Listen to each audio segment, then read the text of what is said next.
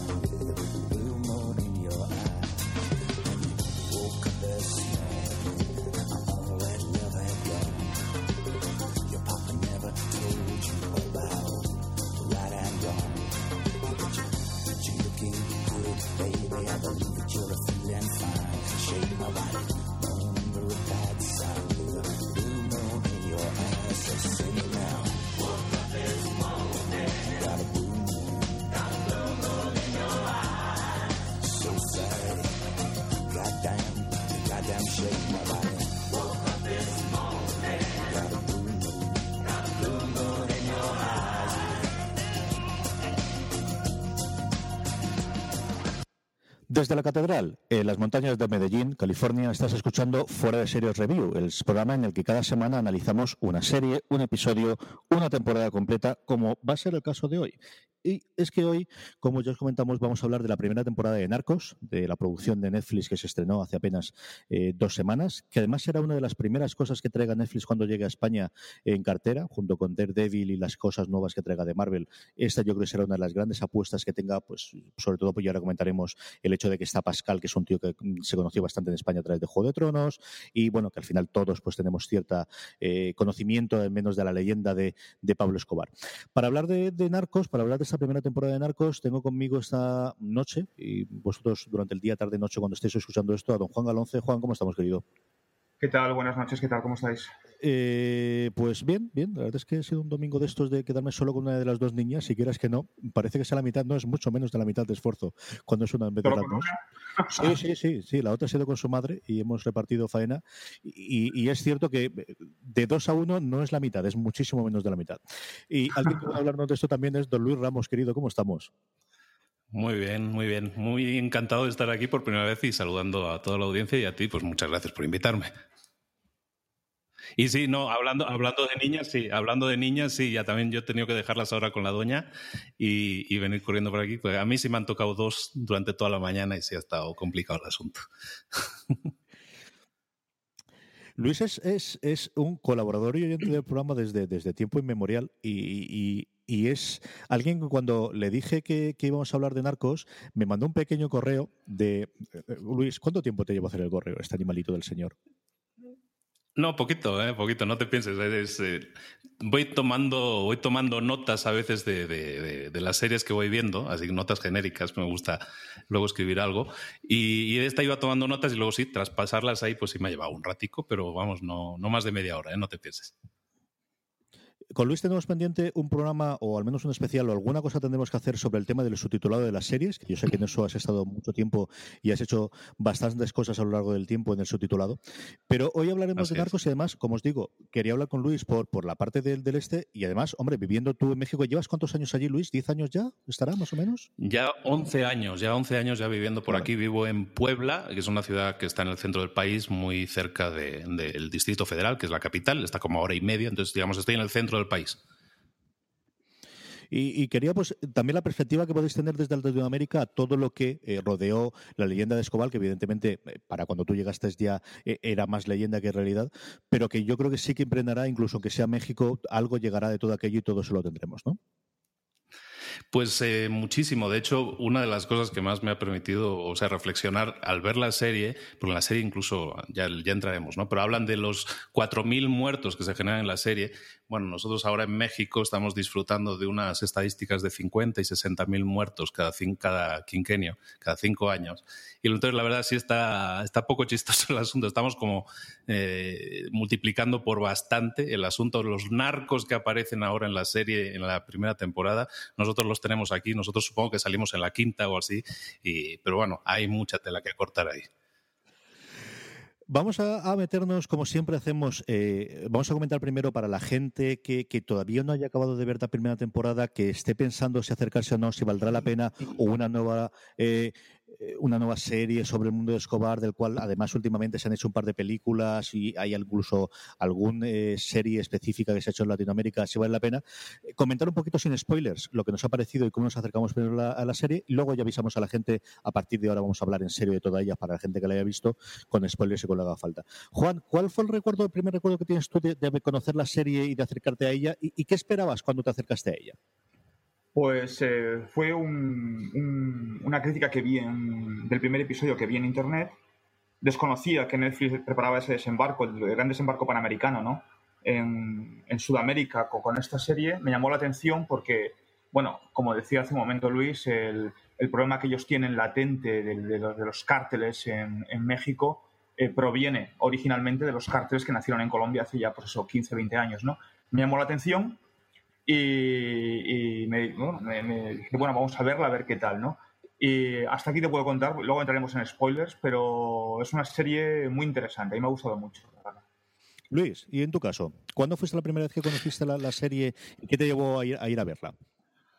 Mira, nosotros la ventaja que tenemos aquí es que en México sí hay Netflix, tenemos esa suerte y sí, es realmente una suerte porque es una fantástica herramienta. Y eh, pues Netflix te va eh, anunciando, ves que te va, te va creando perfil de gustos, ¿no? A medida que tú vas viendo y consumiendo eh, producto, pues te va creando un perfil, ¿no? Pues ya, evidentemente ya mi perfil lo tenía muy claro, entonces me anunció, viene Narcos, ¿no? Veo, veo el tráiler y dices, ay mamá, ¿no? Pues sí, esto hay que verlo, ¿no? Aparte el perfil de gente que, trabaja ahí, pues, pues yo los conocía de algunas películas que han hecho previamente y se me hacía muy interesante el trabajo que habían hecho y tenía muchísima curiosidad. Y yo sí, en el caso de Pablo Escobar, aún, aún ser algo que, ha sucedido en mi época, a mí me quedó muy lejano. Yo, no, yo desconocía muchísimos detalles de la, de la historia de Pablo y ha sido un descubrimiento, vamos, y estoy apasionadísimo, lo comentábamos incluso antes, que Ahora estoy empezando a consumir todo documental que puedo del tema porque se me hace muy interesante y toda la conexión, que en la serie también se ve un poco, que empieza a ver con los diferentes países de toda la esfera latinoamericana. ¿no? Yo, eh, yo creo que fue alguna crítica americana o, Netflix directamente el que me mandó el avance de, que iba a funcionar. Yo es cierto que Pablo Escobar, yo era muy crío cuando, cuando muchas de las cosas que, que se cuentan en la historia en la serie y sobre todo en la parte suya legendaria, yo lo primero que recuerdo haber visto en serio del RDL fue un documental que yo siempre recomiendo, que me parece de los mejores documentales punto que he hecho. ¿eh? No es un documental, fue de la primera jornada de 30 por 30 de los documentales que hizo SPN, la cadena de deporte americana, para hablar de deportes. Hizo documental, documentales para celebrar los 30 años. Y el mejor de esa jornada, para mi gusto, es Los dos Escobar, que es un reflejo de Pablo Escobar. Y se me ha ido totalmente el nombre ahora, que era el de Escobar de la selección colombiana que esa sí recuerdo yo, yo recuerdo esa selección colombiana de Higuita, de, dirigida por Macho Maturana, con toda esa gente famosísima de, de, Estados Unidos, que es quizás el primer documental, el primer mundial del que yo tengo recuerdo de haber visto todos los partidos, de yo ya seguir el fútbol en serio. ¿no? Y, es un documental apasionante, es un documental de, de, lo mejor que yo he visto en documental en general, y es el primero que yo me acerqué a Pablo Escobar. Las películas no me interesó demasiado, ni siquiera la, la que hacía eh, del Toro es una cosa que me atrajese, y por el hecho de que combinaban distintas experiencias y que había distintas cosas, eh, que estaba Pascal, como os digo, que es un tío que a mí me gustó mucho en Juego de Tronos y que era una producción de Netflix y que me atrajo. Eh, decías tú, eh, Luis, que tú conocías, que habías oído, visto algo de, Padilla y de Wagner Moura, que son los dos brasileños en el centro de la producción. Juan, has llegado a ver algo de estos? Luis, ¿qué nos puedes comentar tú de lo que has visto de esta gente antes? Mira, eh, lo, que, lo que yo te puedo decir de José Padilla, que es el director y es el alma mater un poco de esta, de esta serie, no es el que la pone en marcha, el que la guioniza en parte y todo eso, es eh, José Padilla, brasileño, es un director que hizo en el 2006, 2007, hizo una película que se llama Tropa de Élite, protagonizada precisamente por Wagner Moura, que es el que hace de Pablo Escobar ahora en la serie Narcos. ¿no? Y, y tú fue un exitazo esa película. Está muy ligada con una película que se llama Ciudad de Dios, no sé si la conocéis, buenísima película que, trata todo el tema pues, de, la delincuencia en, Brasil. Y, Tropa de Élite lo ve de, todas las favelas. Y la Tropa de Élite es la película que protagoniza este Wagner Moura y dirige Padilla. Es una película que enfoca todo el problema desde el punto de vista policial, ¿no? Entonces está eh, cómo atacan ahora sí a, las bandas organizadas que hay ahí. Tropa de élite es el regimiento que dirige este hombre. Tanto éxito tuvo la película que hicieron una segunda parte para mí inferior, Tropa de élite 2, El enemigo está dentro, así se llamaba, y, pero sí lo recomiendo ampliamente. Padilla, a raíz de esas dos películas, ha tenido pues una entradita en Hollywood, dirigió la película de Robocop, la nueva versión de Robocop de hace uno o dos años, yo creo, y pues con éxito más o menos discreto, pero pues ahí está, y ahora pues recupera, recupera Wagner Moura como protagonista, actor fetiche, como se le quiera llamar, y, lo, y lo mete, ahora sí en Colombia, y por lo que he estado leyendo en alguna entrevista previa con, con Wagner Moura que han hecho la presentación que se puede ver por YouTube, Wagner Moura se mete en esto, brasileño él, sin saber ni papa de español. Se, va a vivir seis meses a Colombia para aprender un poco el idioma, que, es un tema que es el más conflictivo, de hecho, de la, de la serie en este caso, que es el tema del idioma. Pero sí, todos estos, estos dos señores brasileños, ellos, llegan a Colombia a montar esta serie eh, y esa es la experiencia previa que yo tengo conocimiento de ellos. Yo nada de nada, yo no tenía ni puñetera de nada de, ninguno de estos y me atraía, como os digo, sobre la parte de Netflix. Una pregunta eh, sobre Netflix, y ya no metemos en materia, que tengo muchas ganas de hablar ya del idioma y de todo demás, que eso incluso podríamos hablar antes de, meternos. ¿En cuántas tandas habéis visto la serie? ¿Cuántas sentadas habéis tenido? Eh, ¿Realmente Netflix te hace lo del binge watching, lo de la, pegarse un atracón? ¿Lo habéis visto episodio por episodio o de cinco en cinco o una tarde noche loca de cargarse los 10? ¿Cómo lo habéis hecho cada uno de vosotros? Luis. Yo en mi caso, eh, ah, yo acostumbro, soy bastante comedido en ese sentido, muy discretito, por el tema de las niñas, ya te puedes imaginar. Entonces, eh, a mí sí me gusta verlas en pantalla grande, no las disfruto en pantalla pequeña. Entonces, me, normalmente me estoy, me estoy metiendo en vena un, un capítulo máximo dos por día. En el caso de esta en concreto sí me la, me la eché entera en, cuatro días, la verdad, sí, a dos por día prácticamente. Muy, sí me, me atrapó bastante. Yo tardé una semana, una semana eh, religiosa. También tenía que alternar con otras cosas y con escribir y tal, pero en fin, al final en una semana me, la calcé. Y la verdad es que eh, tenía ganas de llegar a casa para poder dedicarle tiempo, pero no siempre tenía todo el tiempo necesario, ¿no?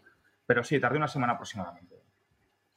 Yo, eh, el primer episodio lo vi tranquilo en la tele grande un día que de estos extrañísimos que me quedé solo, yo no sé si me quedé más o cómo fue. Hasta el quinto episodio, mm, yo supongo que tendría de fondo poco yo o eh, Dora la Exploradora, algo de eso, pero como quería hacer el programa y quería hacerlo entonces, al menos de la primera parte, digo, bueno, pues tengo que ver los primeros sí o sí, lo vi el día siguiente. Y había visto hasta el quinto, ayer por la tarde es decir, ayer por la tarde todavía no había, llegado al sexto. Entonces, entre ayer por la tarde, que es cierto que me vi dos, y hoy con mi querida hija me cargó el resto de los tres, ese ha sido el ritmo. Y es cierto que a mí me pasó lo mismo que a Luis, que, me encanta verlo en pantalla grande, pero es una batalla totalmente perdida. Entonces, eh, madurar es darte cuenta de las batallas que no puedes vencer. Esa es una de ellas. Entonces, ya me he hecho a mi iPad, y en fin, los dos vamos a todos los sitios con los auriculares y no, no es lo mismo, pero al menos lo veo. Y hoy me lo he terminado a las 4 de la tarde aproximadamente para que veáis el, sacrificio que hago por nuestros oyentes, que no se merecen menos. Así que para poder ver la serie entera, ¿no? Y es cierto que he notado un... Bueno, ahora hablamos. Eh, vamos a pasar ya a la, parte de spoilers. Yo creo que porque así ya podemos hablar tanto del idioma como del que nos ha parecido, si los 10 episodios tienen toda la misma entidad, si hay distintos. Yo veo un arco hasta el octavo y luego un noveno y un décimo que a lo mejor es una coda o a lo mejor podrían ser los dos primeros episodios de una temporada posterior o como si fuese una miniserie distinta. Pero yo creo que con esto nos podemos meter en materia. Antes de meternos en materia, recordar a todos nuestros queridos oyentes eh, tres formas de colaborar muy fácilmente con Fuera de Series. La primera de ellas es eh, Sabéis que tenemos una campaña en Patreon que la gente podéis aportar allí y recibir pues eh, contenidos exclusivos, eh, mejoras y un montón de cosas más. Simplemente patreon.com barra fuera de series y ahí podéis ayudar convirtiéndose en mezonas de fuera de series. La segunda es tremendamente sencillo, es la próxima vez que vayáis a comprar en Amazon España o la próxima vez que compréis en Amazon, simplemente entrar en, en vez de entrar de la forma habitual, entrar a través de fuera de series. Entráis en fuera de series.com barra Amazon y ahí directamente os lleva a la página principal de Amazon y todo lo que compréis, una pequeña eh, cantidad nos llevaremos nosotros en fuera de series. Eh, que nos ayuda pues a poder hacer este tipo de programas y mejorar un poquito el equipo, poco a poco ir haciendo más cosas. ¿no? Y la tercera es Unblock. Unblockas es el servicio que yo utilizo para ver Netflix, el servicio que yo utilizo para ver Hulu, es el servicio que a día de hoy te permite ver todos estos canales americanos y por otro lado que cuando llegue Netflix a España en cuestión de un mes, el que te permite los contenidos que Netflix España no tenga, poder ver los contenidos de Netflix mexicano o de Netflix estadounidense. ¿no? Entonces, os pondré el enlace en las show notes para que podáis acceder a él. Eh, es tremendamente sencillo y tendréis un, tenéis una prueba de siete días que podéis acceder. Como os digo, en las show notes tenéis el enlace para poder acceder al servicio. Esas son las tres formas. Y ahora ya sí, y dando tres segundos para que la gente que no haya visto la serie pueda parar el programa aquí y volver cuando ya haya visto los diez episodios, vamos a meternos en fregado y en harina con la serie en sí. Empecemos por el idioma. ¿Os ha tirado tan atrás como a mí me ha ocurrido eh, Pablo Escobar y el personaje de, de, Leche, de la gente de la DEA de, de, Pascal? ¿O es una cosa solamente mía porque soy muy maniático? ¿Cómo lo has visto tú, Juan? Bueno, a ver, para mí siempre será diferente que para un colombiano o para, en este caso, Luis, que está en México y puede, supongo que entenderá o que diferenciará mejor los acentos que yo. En el caso de, tengo un par de amigos colombianos que, no hablan ni, vamos, ni parecido como habla Wagner, ¿no? En este caso. Eh, pero eso no, va en detrimento de la actuación. Yo creo que a pesar de eso, a pesar del acento que, que, usa, que tiene en este caso cuando Escobar, yo creo que no va en detrimento de la actuación. A mí es un tío que casi me ha gustado más cuando calla que cuando habla. Era mucho más expresivo muchas veces cuando, o decía muchas más cosas cuando cuando estaba callado, cuando perdía la mirada en el horizonte, por ejemplo, que es una cosa bastante recurrente en toda la serie, que, cuando hablaba. Pero ya insisto, yo mm. los acentos no los diferencio tan bien. Entonces, para mí no ha sido tan, algo tan, tan dramático ¿no? a la hora de ver la serie. ¿no? Yo no, no, no tiraría por ahí. O sea, no, no es un elemento de crítica para mi gusto, vamos.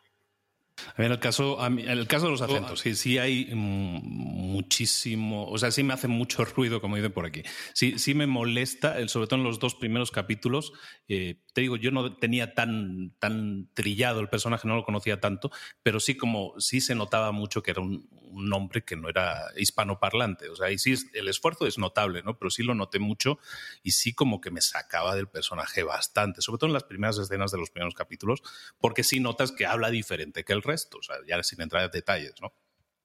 de acuerdo totalmente con Juan en que eso no va en detrimento de la actuación para nada. O sea, la presencia física del tipo es amenazante totalmente durante toda la serie. Es un tipo que se nota que tiene una, una fiera dentro y que en cualquier momento puede saltar, ¿no? Y aparte las que va haciendo son de, son de libro, ¿no?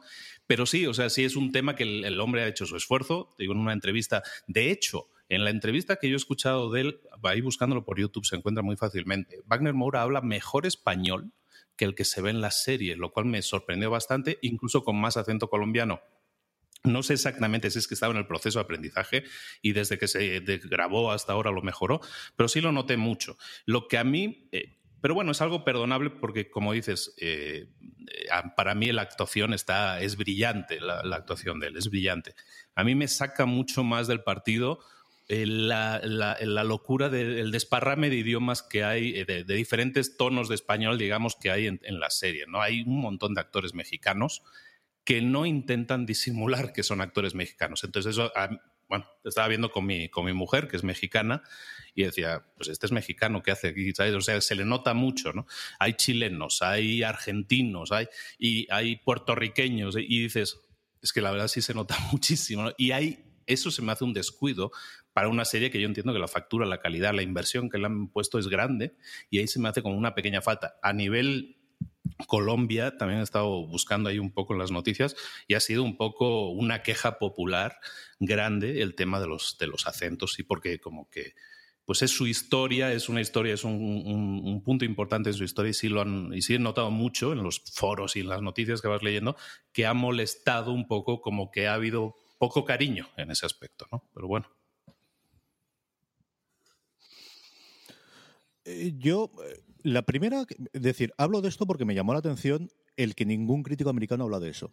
Y es muy frecuente de los críticos americanos, al menos los que yo sigo, que cada vez que tienes un australiano o que tienes un inglés que va a Estados Unidos e intenta forzar el acento americano y no le sale, es lo primero que, sobre todo, Dan Feiberg es una cosa eh, siempre, ¿no? ¿no?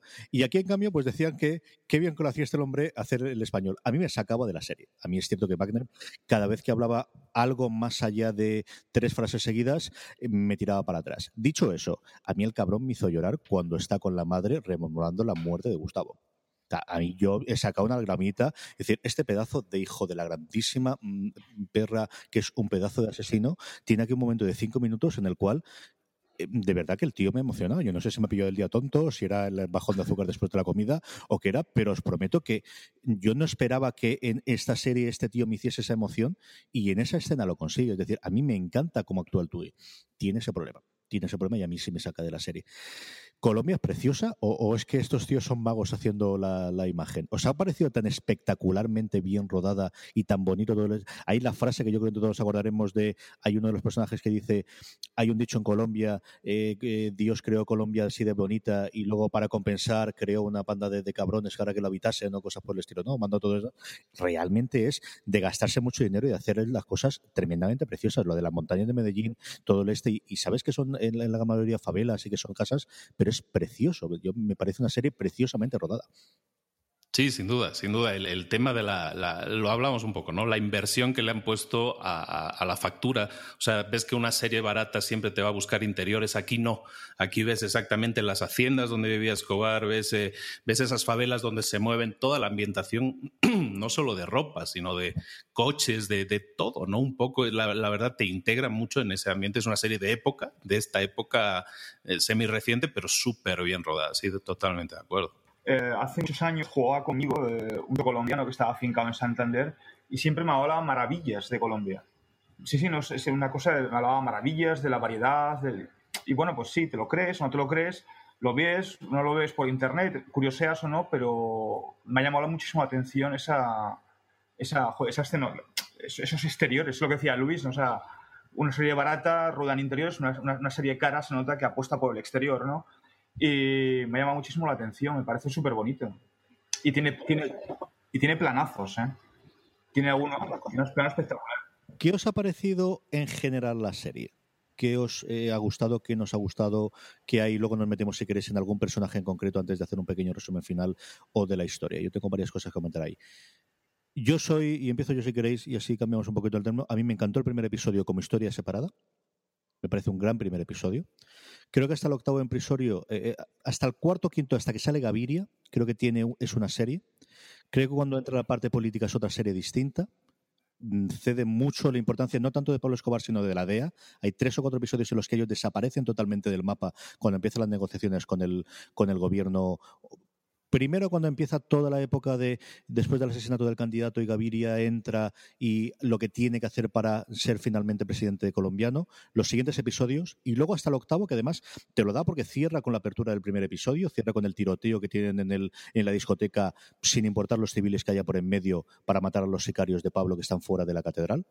Y yo creo que hay un noveno y un décimo episodio que a mí no os digo que me haya aburrido, no os digo que no me hayan gustado, sí os digo que me parecía una segunda temporada o una coda a la primera temporada o un necesitamos ver qué hacemos con esto porque esta historia tiene la fecha de caducidad que tiene y a ver qué hacemos con ella en la segunda temporada. Esto no es una, no es una serie para que nos dé a ocho temporadas. Yo creo que te salen dos, tres, si empiezas a cerrar muchísimo eh, el tiempo, porque claro, es que del primer episodio al segundo te saltas diez años y del octavo al noveno son apenas unos días. Así que es que cuando, cuando acaba la primera temporada, eh, históricamente quedan tres años. Quiero recordar que la primera temporada acaba en 1990 me parece recordar. Y él muere en 1900. acaba en el ah, no, acaba en el 92, la primera temporada. O sea, él se escapa de prisión en el 92 y muere en el diciembre del 93. o sea, es un año, un año de lo que, lo que falta. De... Y esto es Wikipedia, así que no es ningún spoiler, es que fue así históricamente. Esto es lo que tiene, la historia tiene esta puñetera. A mí, yo, yo, coincido contigo. O sea, yo creo que hay tres eh, series, tres subseries dentro de la serie, de la primera temporada, ¿no? Una que va, efectivamente, el primer capítulo va por, va, por libre, es una. ¿eh? Luego, desde el segundo capítulo, cuarto, quinto, cuando efectivamente comienza a tener mucha más relevancia la situación política del país, el ascenso de Gaviria eh, y cómo, cómo, enfrentan el problema de Escobar. Los dos últimos capítulos yo creo que es la presentación, yo creo que en cierto modo la presentación de la segunda temporada. Yo creo que es el, ese enlace, ese link que van a tener con la segunda temporada. A mí me da impresión. Luis, ¿cómo lo has visto tú? Eh, sí, ya para no repetir, ¿no? Sí, creo que estamos de acuerdo, la clasificación es esa, ¿no? El, tema es eh, lo que decíamos, queda un año para, eh, para te lo había comentado incluso por correo electrónico, yo pienso que esta serie la podían haber cerrado por lo que queda de vida, vida de Pablo, yo creo que lo podían haber terminado en 12, 13 capítulos perfectamente, hubiera quedado muy majo todo y, hubieran hecho pues un paquete completo. Narcos, primera temporada es Pablo Escobar y en, la otra si la hacemos nos vamos con otro o con el cártel de Cali, con el que fuera, ¿no? Yo siento que hubiera sido el cierre mejor a lo mejor alargan el chicle o a lo mejor le sale una, serie, una segunda temporada de narices y no lo sabemos, ¿no?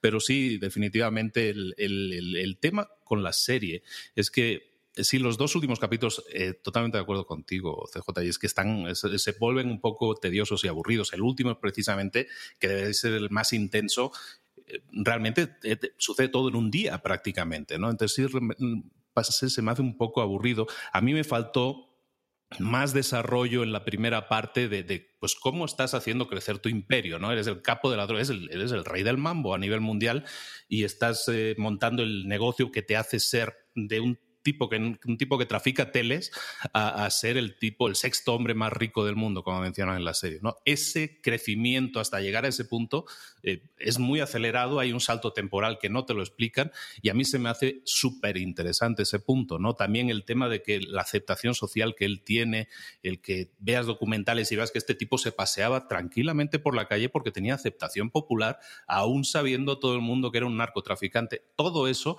se me hace un punto que hubieran podido explotar mucho más más, desarrollo, se me hace interesantísimo, ¿no? Y sí, sí, los dos últimos capítulos sí es el es la introducción a la caza del hombre, que yo creo que va a ser la segunda temporada, pero pues ahora sí más anecdótica, porque no hay tantos eh, puntos eh, álgidos en, su vida en ese último año, en teoría, pues más que los, grandes puntos, los grandes, eh, los grandes hitos en su vida, pues fueron las, las, matanzas, lo del avión, la matanza que ha hecho al, al ministro de Justicia, luego al candidato, vamos, las mil y una, ¿no? Una cosa sí quería comentar, aún así, teniéndola, criticándolo para que no se sienta uno que, está criticando lo demás. A mí me, destaca, yo me he reído mucho con esta serie, no sé si os ha pasado también, yo me he reído mucho por, la, por lo pasado de vueltas que es la actuación de esta gente y es realmente bastante fiel a la realidad, ¿no? Pero, pero es que son muy burros, son muy burros. Se pasan tres pueblos para hacerlo todo, ¿no? Y hay cosas realmente crueles, pero hay cosas tan pasadas de vuelta que hasta te hace sonreír. ¿Cómo es posible? O sea, es que tiene archivos de este tipo guardado mío, pues sabes que vamos a echarnos el, Palacio de Justicia, lo reventamos a bombas, ¿no? Es algo realmente espectacular lo que hacía este hombre y todo ese desarrollo sí me hubiera gustado que se hubiera estirado más porque realmente es muy disfrutable desde un punto de vista no morboso, pero sí muy didáctico de cómo este tipo eh, puede llegar a ser el top de, los narcos y dominarlo todo, con una personalidad bastante tranquila, pero totalmente amenazante, de hecho. Es curioso, hay varios momentos en la serie en la cual los personajes dicen de Pablo, no me esperaba que hiciese eso decir, nadie se esperaba que tirase abajo el avión, nadie se esperaba que eh, hiciese la catedral, llevasen allí y matasen a, los lugartenientes. Es alguien que, sabiendo lo que es, constantemente se subestimaba el que, bueno, pero de esta línea no va a pasar. Es, curioso que cuatro o cinco momentos sean los, los propios lugartenientes, sean el resto de la gente de los carteles, sea el gobierno que dicen, no sé el por qué, hay un tipo de violencia o un tipo de algo que, que no llegan a pensar. ¿no? A mí hay una parte que me gustó muchísimo del primer episodio, que es toda la parte de Chile, el cómo empieza el este, porque es una cosa que desconocía por completo y es curiosísima, el, cómo eh, se traslada todo desde Chile cuando entra Pinochet, cómo empieza todo a partir de esa parte. Y es cierto que toda la construcción del imperio, que es algo que me gustaría ver, pero por, es un tema que me, que, me, que me gusta, no te cuenta demasiado.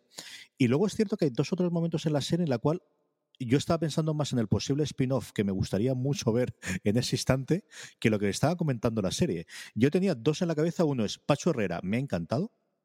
Creo que además el actor, el tío, lo clava. Y creo que un spin-off, como estás diciendo tú la idea de si este Narcos no tuviese en la cabecera cuando tú entras en Netflix la foto de Pablo Escobar, si no fuese cada temporada un narco diferente o una historia de narcotraficantes distintas. El cartel de Cali es una cosa que puedes construir con actores de la primera temporada que te sigan la el este y creo que tendrías muchísimo para ver en Cali y creo que este tío te puede llevar una serie, creo que la presencia que tiene el tío cuando sale huyendo en la, en, la balacera de cuando está en, el, en la en el campo de fútbol jugando y todo demás. A mí aquí me ha encantado. Es uno de los tíos que me parece que tiene presencia en, en la pantalla y funcionaba. Y luego la otra que constantemente tenía yo en la cabeza era Gaviria. Sea Gaviria, sea Gustavo Gaviria, que es un personaje yo creo ficticio, el del primo, pero hacer la doble eh, juego de qué ocurría en la parte del poder y qué ocurría en la parte del narco y tener a Pablo Escobar en un segundo plano. Aquí siempre lo comparaba yo con el ala oeste, ¿no? Originalmente la idea de Sorkin era que el ala oeste sería una serie de lo que ocurría alrededor de los eh, del presidente de los Estados Unidos, pero no tenerlo ahí en medio. Y creo que aquí, siendo tan bueno como es él, a lo mejor el contar la idea no de tanto de Pablo Escobar, sino de lo que había alrededor de Pablo Escobar, y a mí me gusta mucho cómo lo hace el primo aquí, aunque es un personaje ficticio, como digo, que realmente sería una mezcla de algunos lugartenientes y del hermano, que es el que realmente le echaba una mano con todo el negocio, me gustó mucho estos dos. ¿Qué personajes secundarios o qué otros personajes os han gustado a vosotros mucho de la serie? A mí Luz Guzmán, bueno, Luz Guzmán siempre me ha gustado, me parece muy buen actor, interpretando a Gacha, por ejemplo. Eh, también me gusta, que no recuerdo el nombre del asesor presidencial de Gaviria, ahora mismo no, recuerdo el nombre del personaje. Eduardo Sandoval, estaba viendo yo. Sí, y, em, y sobre todo el, bueno, el, personaje ficticio del, primo de Gustavo. Que bueno, es secundario, protagonista, coprotagonista quizás, ¿no? Pero bueno, es más secundario que protagonista, pero sí, me parece muy buena la actuación. Luis, ¿a ti quién te ha gustado especialmente aquí dentro? Eh, de acuerdo totalmente con Luis Guzmán. Se come la serie cuando el tío está en escena. O sea, desde la escena del. Había una escena de un perro que intentaba. Un perro que venía él muy orgulloso de, a, detectar. Esa escena es brutal en todos los aspectos, muy buena, pero hasta la, escena final de él, ahora sí, su final es espectacular al máximo, probablemente la, la más espectacular de la serie. Y él la lleva como quiere. O sea, realmente es un actorazo y se le nota. Yo, yo destacaría mucho.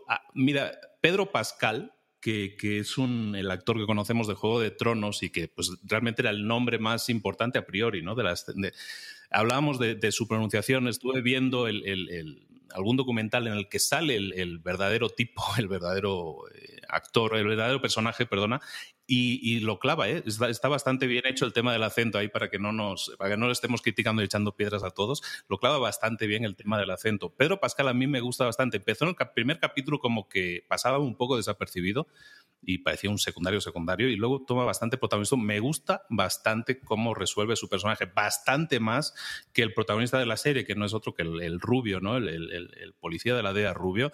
A mí se me hace el su personaje tampoco no tiene demasiado donde sacarle, pero se me hace el, peor, ahora sí, de todo el elenco, ¿no? Sí, eh, Luis Guzmán sin duda y el comandante, bueno, que empieza siendo capitán, luego comandante, luego coronel, que es de alguna manera el líder de la policía en la, lucha contra todos estos, ese me gusta mucho, me lo creo mucho, me, da carrillo, exactamente. Me da mucho, me, lo creo, me lo creo y me gustó bastante. Esos son los que más me ha gustado. Y Gaviria, es, que es un actor mexicano, hablando de uno de estos que eran mexicanos, el presidente Gaviria lo borda, lo borda. Realmente, físicamente, en tono de voz y, y la actuación transmite mucho, se me hace también el, de lo más destacable.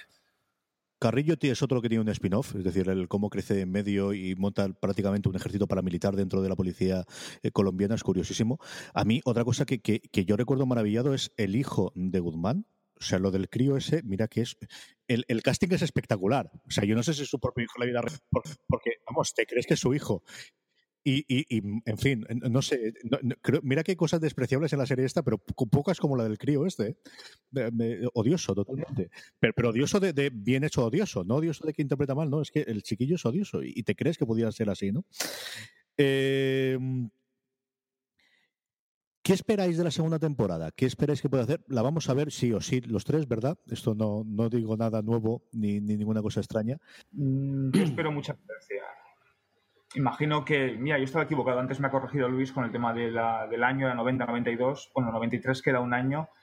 Eh, yo espero muchísima violencia en esta, en esta segunda temporada, que entiendo que será segunda y última temporada, claro. Y yo espero muchísima violencia. Eh, yo no he hecho de menos nada. Yo, salvando el tema que hemos hablado ya dos o tres veces de los acentos, a mí es una serie que me ha gustado mucho. Mucho, mucho. Y espero con ganas la, la segunda temporada. Y yo creo que va a ser muy violenta, va a ser muy salvaje tiene en cuenta que es la muerte, ¿no? Y él escapa de la catedral, sale de la catedral y yo creo que a partir de ahora es, viene el, el cenit de la violencia en, la historia de este hombre, ¿no? No lo sé, es lo que espero. Pues yo hilando un poco lo que, lo que hemos estado hablando, totalmente de acuerdo, ¿no? En ese sentido, pues sí vamos a estar viendo eh, mucha sangre, sangre a mansalva, pero también yo eh, hilando un poco lo que tú estabas diciendo, CJ, antes de que posibles temporadas, posibles spin-offs, yo creo que si se sientan un poco a pensar y dicen, porque el cártel de Cali tiene mucha tela que cortar, muchísima tela que cortar y mucho futuro en la historia real, ¿no? Que, hemos vivido recientemente. Si ocupan esta segunda temporada, ahora sí vamos a matar a Pablo, y es un killing Pablo total, pero aparte estamos en paralelo, de hecho ya se ha hecho en los últimos capítulos, ¿no? Se ha metido bastante escenita del cártel de Cali, pues si seguimos eh, ahí ahora confraternizando los dos cárteles, acabamos con Pablo, ya nos centramos en el siguiente, yo creo que si se lo plantean de esa manera, vamos con el siguiente cártel, eso es una historia que es continua y nos lleva hasta estos días, como te comentaba al principio, ¿no? Estamos hablando de que algo que hoy en día sigue vigente con los cárteles que ahora mismo desgraciadamente tenemos en México, ¿no? Pero es exactamente eso mismo. Entonces yo siento que por ahí podrían tirar del hilo y seguir engarzando varias temporadas, porque a mí se me hace que la calidad que tiene esta serie es, brutal, muy buena. Yo eh, creo que, que, eh, Netflix puede está claro que van a gastar dinero con la, con la producción, está claro que lo que quieren es una producción internacional que les permita ocupar muchos países. Entonces, yo sé que espero que la segunda temporada nos lleve a ver más allá de Colombia. Creo que puede ser un punto en Estados Unidos, puede ser un punto incluso España y, la entrada en, el resto de Europa, aparte porque creo que realmente de aquí no se ha hablado demasiado.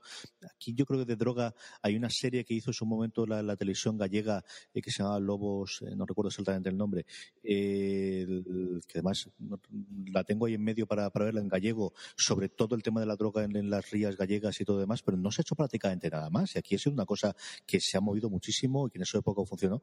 Y que la droga venía de allí, venía fundamentalmente de Colombia y España era el puerto para entrada en todo igual que Miami era para toda la costa este y Los Ángeles era para la costa oeste, España era el puerto de entrada para toda Europa. Eso es una cosa que a mí me gustaría, entroncando con que hay una ampliación eh, a personajes distintos. El, que ya no se centre tanto en la vida de una persona tan concreta como Pablo Escobar, insisto, aunque yo creo que algo cerrado en, en Pachorrera o en alguno de las cabezas más visibles de, Cali puede ser, pero no es tan icono, no, es, no es tan icónico o tan legendario como Pablo Escobar. Pero sí una reflexión o un comentario general de narcos, hablar de narcos durante los 90. Y eso yo creo que podría funcionar muy bien en la segunda temporada. Y la otra parte que evidentemente aquí se toca en algún momento, pero tampoco demasiado, que es la relación entre política y droga. Lo tienes en ciertos momentos, los tienes con las negociaciones, pero no llegas a sacar ni la corrupción, ni el de dónde viene la pasta, ni absolutamente nada más. Y yo creo que esa es otra parte en la que quizás es otro tipo de series de lo que pretende ser este Narcos, pero también es algo que podría funcionar. ¿Alguna reflexión de última hora, Juan? ¿Alguna cosa más que quieres comentar a la gente se te ocurra? Eh, me gustaría destacar una escena que me hizo muchísima gracia y me gustó, me pareció muy original, que es la, llegada de los dos norteamericanos, de la gente de la DEA y su mujer, con el gato a, la aduana en el aeropuerto de Colombia, el aeropuerto de Bogotá, creo recordar, ¿no? Con una escena, la escena del gato cuando lo retienen y el funcionario pasa a ver al, superior y le hacen esperar, ¿verdad? Con, con esa pequeña escena, que es una escena que dura unos minutos, eh, te están presentando Colombia. Colombia y lo que supone Colombia. Es, de una sutilidad eh, pasmosa, pero me gustó muchísimo, me pareció muy original. Quiero remarcar esa escena, quiero remarcar la escena del perro, la que comentábamos antes con Luis Guzmán, ¿no? Cómo puede ser tan sanguinario Escobar y sin embargo ser tan benevolente o tan cariñoso con los animales, ¿no? Esa, disparidad, esa bipolaridad, ¿no? Y, por último, eh, me gustaría también remarcar lo que hemos hablado antes de la muerte de Luis Guzmán. O sea, me parece probablemente la mejor eh, secuencia de toda la serie, junto con la primera escena de la, serie, ¿eh? la del asesinato en la balacera, como dicen allí, el asesinato de los sicarios en el, en el donde matan a todo el mundo, ¿no? Pero bueno, yo espero que, que mantenga esa línea, al menos que mantenga la misma línea, porque es una serie que realmente me ha gustado mucho y es muy recomendable marcaditas con estrellita de favorito, las que ha dicho ahora sí Juan. Y, a mí una, bueno, en general un capítulo. A mí el capítulo del, atentado en el del avión se me hace espectacular. Muy bien narrado, la tensión es brutal. Y cómo, cómo por un lado la DEA con Gaviria, por el otro lado ese, ese muchacho que llevan engañado para hacer de correo y en realidad está llevando la bomba la frialdad de Pablo Escobar en esa escena en casa con ese muchacho, con, con la mujer, con el hijo recién nacido, y toda esa escena se me hizo escalofriante, escalofriante. Y luego el hecho de vamos a cargarnos a esta tía porque es el único cabo suelto, ¿no? O sea, todo eso, esa escena, toda, toda esa historia dentro, esa mini historia dentro de la serie, la verdad me, me, me, movió mucho, me emocionó mucho y, se me hace de lo más memorable que yo recuerdo de la serie. Y luego, de nuevo, insistir, en el tema del humor. O sea, el tema de los pasaditos de vueltas que está esta gente, porque hay el, tema de la catedral, cómo montan su chiringuito ahí es espectacular también. O sea, el hecho de que pues tengo ahí mis chicas, mis carnes, el, se me hace espectacular y realmente era así porque luego uno se preocupa en buscar el documental de la catedral real y es eso y más incluso, ¿no? Entonces es realmente, realmente divertida y esos puntos divertidos también le dan un contrapeso muy interesante a la serie, porque es una serie de una gravedad grande y están pasando cosas muy serias, pero pues la contrapesan, se me hace muy interesante ese, ese momento contrapeso, pero yo sí, el, el capítulo de la, del atentado de avión a mí me, me puso al borde del asiento, la verdad. A mí, yo lo he dicho antes, la escena que más se me ha marcado es la reacción que tiene y la conversación de cuando ellos eran críos y cogían las bicicletas, que está reflexionando Pablo Escobar con su madre cuando, cuando le dicen que, que han matado a Gustavo. De verdad que, de verdad, no sé si ha sido el momento, no sé si ha sido por qué ha funcionado, pero pero es una que, me ha hecho saltar una lagrimita por este pedazo de cabrón, una vez que les matan al, es que era su primo, ¿no? Y, era el chiquillo con el que toda la vida jugaba y hasta los, pues eso, hasta los asesinos de masas tenían su momento sensible y esa me ha gustado mucho el tiro ahí en medio. Muy bien, pues don Juan Galonce, muchísimas gracias una semana más por, por cómo acompañarnos en FDS Review. Pues un placer, como siempre. Don Luis Ramos, muchísimas gracias por haber estado a estas horas eh, con nosotros hablando un poquito de, de narcos. ¿Te ha gustado la experiencia? La repetiremos, hablaremos de otra cosa. Me, ha encantado, quedo a la orden cuando usted lo requiera, señor coronel. No será la última vez, no será la última vez que llamemos a filas a Luis, ya te digo yo que no. Eh, pues nada, a nuestra querida audiencia, la semana que viene eh, traeremos una nueva serie o episodio. Las series o episodios los eh, hablamos siempre de nosotros y la gente que apoya en Patreon, que es una de las cosas, como he dicho antes, aparte de, de tener contenido exclusivo que sacamos los fines de semana, tener el contenido antes que nadie. La otra cosa que tenemos es, pues, que opinen, pues, por ejemplo, fuera de serie reviews, qué episodios, qué series quieren que comentemos y que hablemos. Se nos viene la temporada encima, así que habrá muchísima cosa que hablar y que comentar. gracias una semana más a todos por por oírnos. Acordaros, eh, nos podéis ayudar en Patreon, patreon.com barra fuera de series, en Amazon, entrando en foradeseries.com barra Amazon, o si ya tenéis Netflix o queréis disfrutar de él, utilizando Unblock, como os digo, poner el enlace en las show notes para que podáis acudir a él, o podéis entrar también, si os vais a foradeseries.com barra Netflix, ahí aparece también el enlace. Nada más, eh, gracias a todos por estar ahí y recordad, tened muchísimo cuidado.